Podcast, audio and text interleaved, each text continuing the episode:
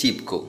સુંદરતા પાછળ આકર્ષિત થવું એ મનુષ્યનો સ્વભાવ છે. સુંદરતાની વાત કરી રહ્યો છું ત્યારે મારા મગજમાં એક વાત યાદ આવે છે કે દરેક સુંદર ફૂલ જેવી છોકરીની આસપાસ ભમરાની જેમ આકર્ષિત થઈને ફરનારા છોકરાઓ અડરક હોય છે. પણ અમુક છોકરાઓ બહુ વધારે પડતા જ આકર્ષિત થઈ ગયા હોય છે. અને એ છોકરા, પેલી સુંદર ફૂલ જેવી છોકરી નજીક પહોંચવા માટે ઘણા કાવા દાવા કરે છે. અંતે તે છોકરી કંટાળીને તેને પોતાનો ફ્રેન્ડ બનાવી દે છે. ફ્રેન્ડ બની ગયા પછી પણ એ છોકરીની વધુ નજીક આવવાના ધતિંગ એટલા વધી જાય છે કે એ છોકરી તેના પર દયા ખાઈને તેને પોતાનો બેસ્ટ ફ્રેન્ડ બનાવી દે છે.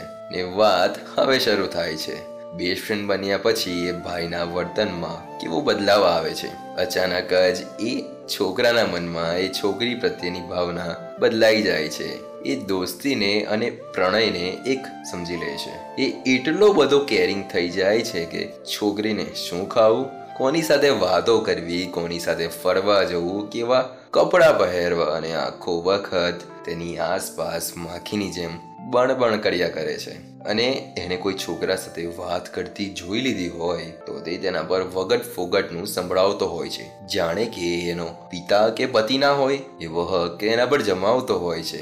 હદ તો ત્યારે થાય છે જ્યારે એ ભાઈ એની બેસ્ટ ફ્રેન્ડને પ્રપોઝ કરે છે. આમ તો એ છોકરીએ તેના પર દયા દાખવીને જ પોતાના ફ્રેન્ડ કે બેસ્ટ ફ્રેન્ડ માનેલા હોય છે. તો સ્વાભાવિક છે કે છોકરીને એના પ્રત્યે એની એની લાગણી ના જ હોય.